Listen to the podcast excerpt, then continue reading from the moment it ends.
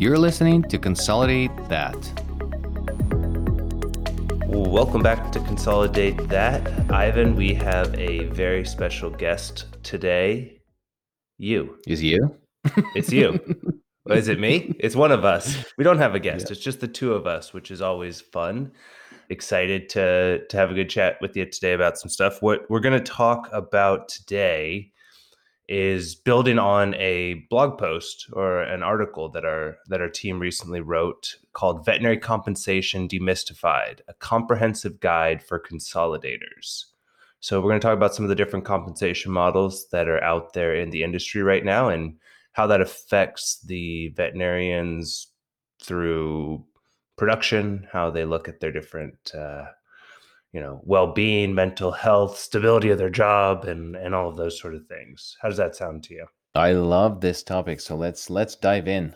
Well why don't why don't you start by giving a little bit of uh, background about some of the different things that you've done? You know you've worked in different veterinary hospitals and on some multiple different types of payment structures. What's uh, what's been something that's worked well for you and what are the different ones that you've seen in the industry so I, I think it would be good to start with just list those that we can sort of think about the, the models, and then maybe uh, I'll push off that and, and talk about what I what I've experienced. So, so the first one I think it's the most terrible one is a production based model with a negative accrual. It's when you have certain targets, and then when you don't meet those targets, you potentially actually owe money to the practice. So you need to you know hit certain numbers, and when you don't, then you know then you owe them money.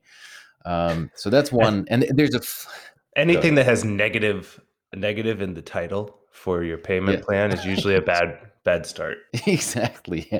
And then uh, and, and that reminds me a flavor of one that we've seen recently about the uh, the vacation. We were talking with one consolidator, and they were talking about how they we were helping to build you know their compensation strategy. They they changed it thank God. But the yeah. uh, the idea was that they set the targets, and then if if you, for example, go on vacation, we were working through that scenario, then you kind of missing your targets by two weeks if you went on two week vacation, and then you simply have to catch up within that month and or that quarter. So so it really really demotivates you to take vacations um, which is a great way to burn out people. So mm-hmm. I thought yeah. that was a pretty strange way to to do it, but they didn't they didn't go for it, so that's good.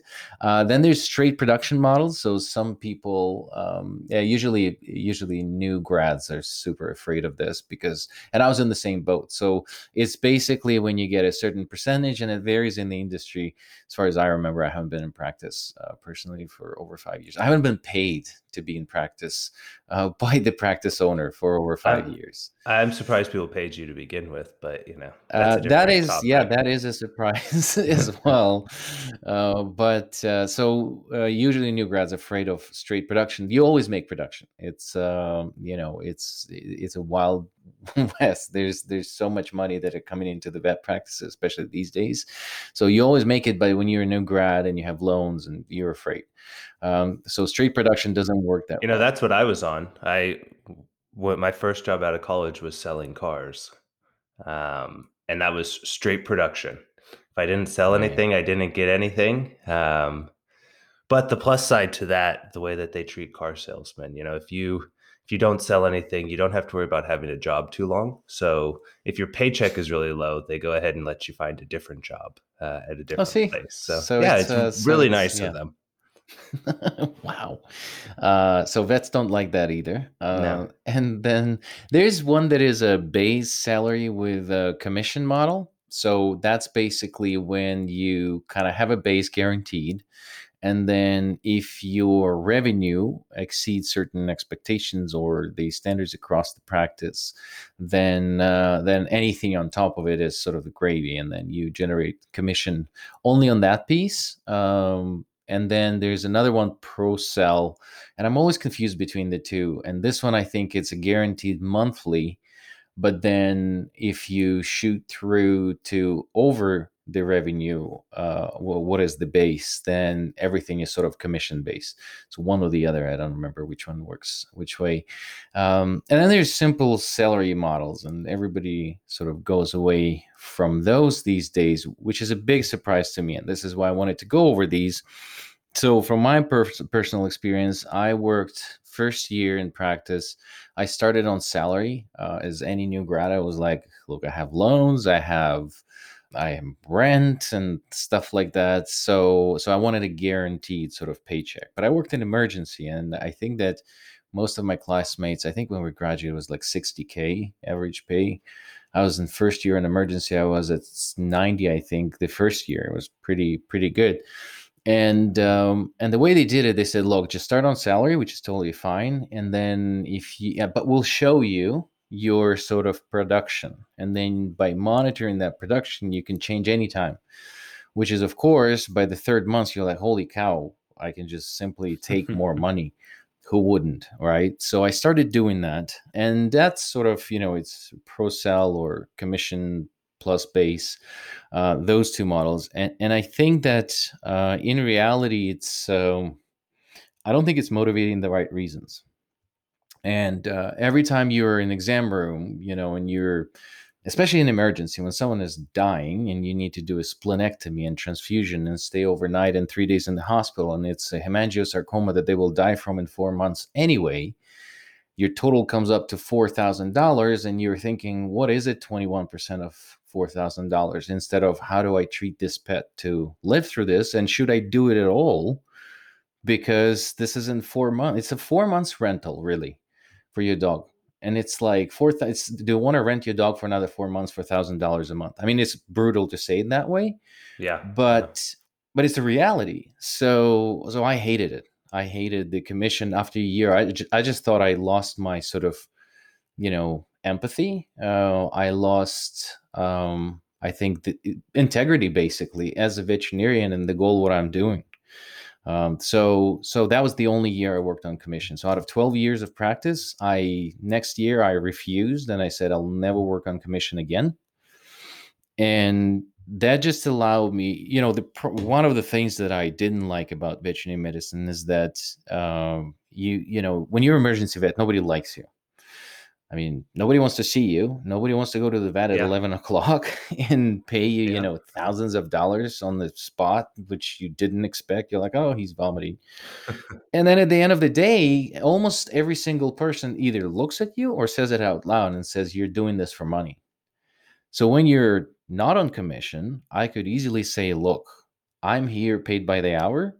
And if you leave, I'll be paid the same amount of money if you stay and that allowed me to feel comfortable about direction of my medicine and what i do.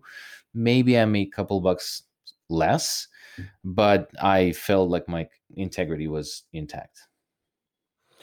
That's i mean that's a, a major point. There's you know i've been in sales for my whole career um, and a friend of mine who worked for ibm for a while and worked for different startups as well he, you know, salesman to the core. He said, I'm coin operated.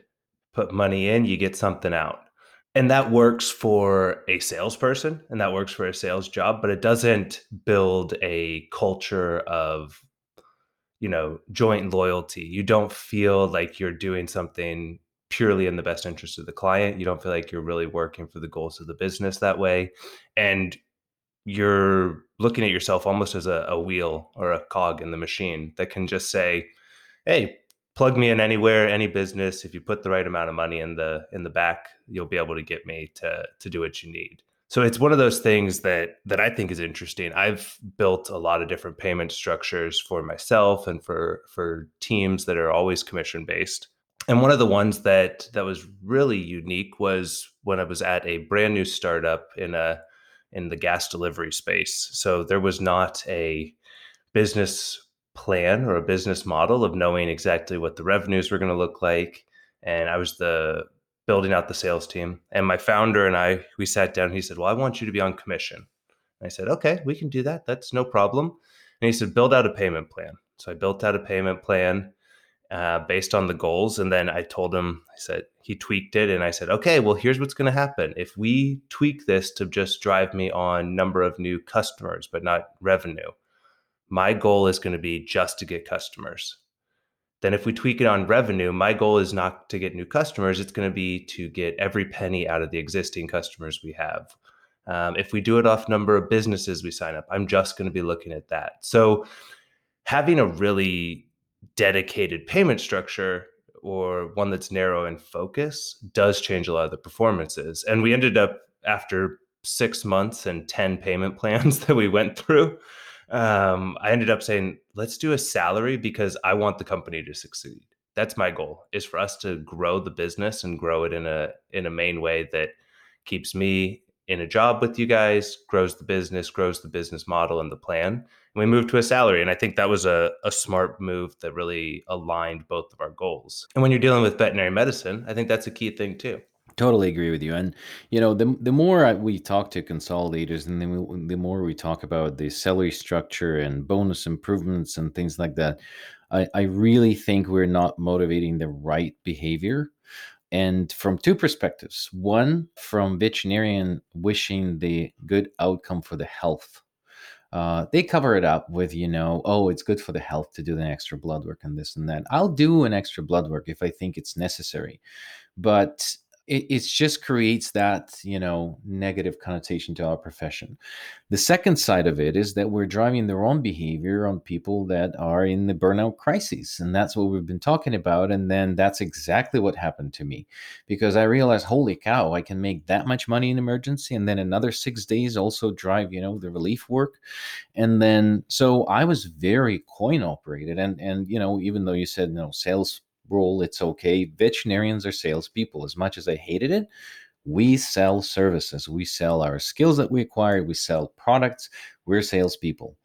So that that is correct. But I think that that structure is dangerous in some professions and uh, veterinary medicine is one of them. So the more we're talking to to consolidators, the more I'm thinking that adapting something like we did in VIS, and you know that we're we're using this sort of model after we all read uh, Rules of No Rules, uh, and that's a, about Netflix um, sort of um, not HR, I wouldn't say. It's just the entire culture.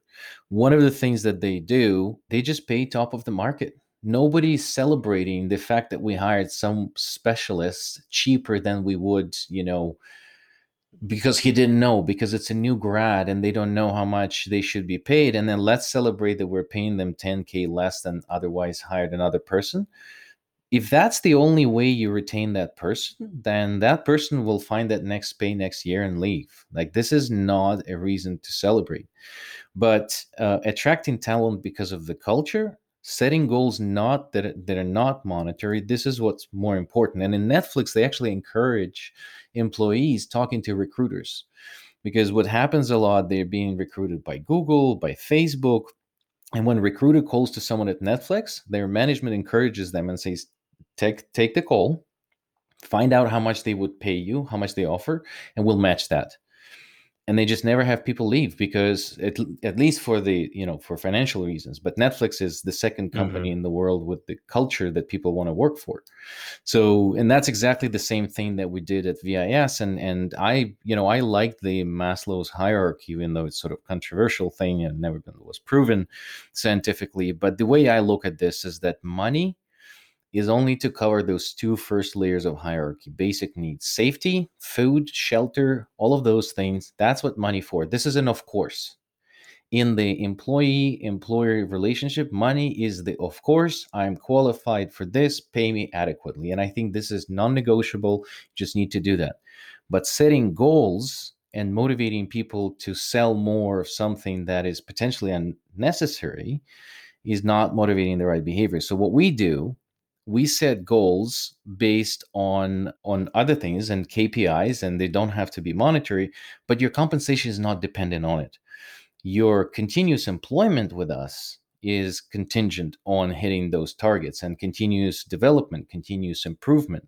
And when you're hitting those targets you're triggering way more important motivational uh, things like self-esteem than what's triggered by money. And especially because over 75k in north america that's enough for you know just to sustain your normal living. Everything above that is just you kind of upgrade level by level better car better house but it doesn't really motivate you for more than two months when you up your salary. So so i think it's very important for our you know veterinary medicine to look at this and say should we just standardize and say look your gp you should be paid buck 50 i don't know what they get right now out of school. That's what we read right in that article. Um, mm-hmm, maybe it's mm-hmm. 200 i don't know. And and the other thing that we just discussed because everybody's managing labor cost right? That's sort of that's the three things that consolidators measure. They manage inventory cogs they manage labor cost and then they you know they improve marketing or they say they improve marketing which is not well, really necessary. Yeah i mean that's that's what a commission plan does is it basically says and that was always my thing was being on commission the company should always be okay with you selling as much as possible or doing an additional deal or anything or, or treating another patient because you're just getting a slice of that pie. So it just helps them grow. So managing those labor costs is probably where those um, maybe a lower base salary with the commission model or the pro sal comes into play for a lot of people. It's a very easy fix to do that. I think that uh, if you standardize the the pay, it will really drive, I think, a proper behavior. But then everybody says that you know labor should be docs and the and the staff should be what forty percent. I think is sort of industry standard. Some that people are uh, striving towards. Well, what if your what if your revenue is incredible? Why why does it have to be for who decided that this has to be 40%? And then our industry right now, the pay is going through the roof. There's too many clients out there. Well, what if we'll have happier vets that have higher capacity that brings more revenue than the labor percentage? Maybe you don't want it that high, or maybe you want it higher because your revenue is so big and you don't care uh, really that it's you know 45 or whatever it is. So I think that we really need to think about maintaining the happy workforce but not manage that percentage. And of course, you have to manage your P&L, but I think that there's more to look at it, and especially with a situation where 45% of clinics are looking for 1.8 vet right now, and it's half a million dollars loss if you lose a veterinarian, then celebrate it that you found someone 10k cheaper, and then lose that person and lose half a million dollars. And is it worth celebration? I, I don't think so. So to be the devil's advocate, so there's probably a lot of people that are listening that do have their teams and their companies set up on the pro sal model is is the most um, most popular or one of the most populars out out there. You're going to pay, you know, in, in the structure that you're discussing, you pay uh, top of the top of the industry salary give people a really good way to earn a living and then a highly motivating internal structure within the business a cultural that changes so that people are focused on it. What's to keep the carrot dangling or, or what's to get the the people that are money motivated to to stay at that company as well? If someone says hey there's always you know there's always the people that can look at commission and say but i can earn unlimited money or i can go somewhere and learn earn you know every single penny under the sun. What's the what's the way that you think beyond just money that you can keep those people happy and staying within the company? Well i, I think that some consolidators are starting to do this um, is providing sort of some extra pay to associates that they're acquiring hospitals from well they're acquiring from the owner but there's associates that were promised something and then providing them with the compensation.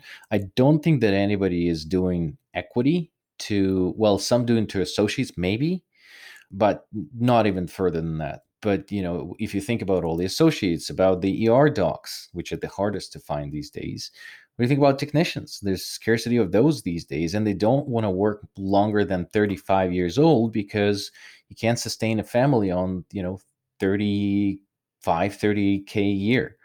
So i think that there's a place for for an organization to erupt with a with a sort of share all and uh, you know there's westjet in canada. Every employee is a shareholder you know? They you you get hired and you get some sort of option so you actually earn more. But back to your question you know what if people are a little bit more uh, coin operated as you call it? Mm-hmm. i think that we're a pretty well selected group of people through 16 years of education and the goals that we set out to become a veterinarian to actually not have those goals.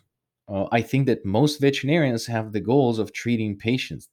If someone wants to become more entrepreneurial, buy a practice. Buy a practice, build a practice. You know, it's an entrepreneurial path. You can't really, if you're that entrepreneurial, then you you can't work for someone. You should probably like me i did not want to work for someone after 10 years in the field. I was like look i just want to start building things myself. I want to you know be innovative and that's probably your path. So it might be not within the organization where you get salary but i just think that motivating people with uh, with the commission in medicine is just wrong. I think that's a that's a great point and, and a really defendable or defensible situation. I, I sounded defensible, because, but but I was defending. Yeah, I don't think that's a word. I don't know what the right word is, but yeah, I think that's a that's a place where it's very easy to be able to to stand your ground on because that does make sense. No one no one wants to be, you know, when you go to the veterinarian or when you go to your you know human health doctor, when you go to somewhere where you're visiting a specialist and you're in their field. Um, heck, even if it's going the plumber shows up to your house, you don't want to feel like you're trapped and that that person is holding all the cards and can say, "Yep, Fluffy needs another, you know, six thousand dollars worth of uh, of tests done and things like that." You want that person to be doing what makes the most sense, and and knowing that the salary model and their compensation model aligns with taking care of the patient the best is is a really nice way to do that. Um, Ivan, I think, yeah, I think that's that's very helpful. I think there's a lot of other great points that we definitely hit on in our blog post, which people should definitely look at. Um, Debbie Hill helped us write that blog post that our that our team put together. So many thanks to her as well for uh, getting some some great insights into the veterinary field.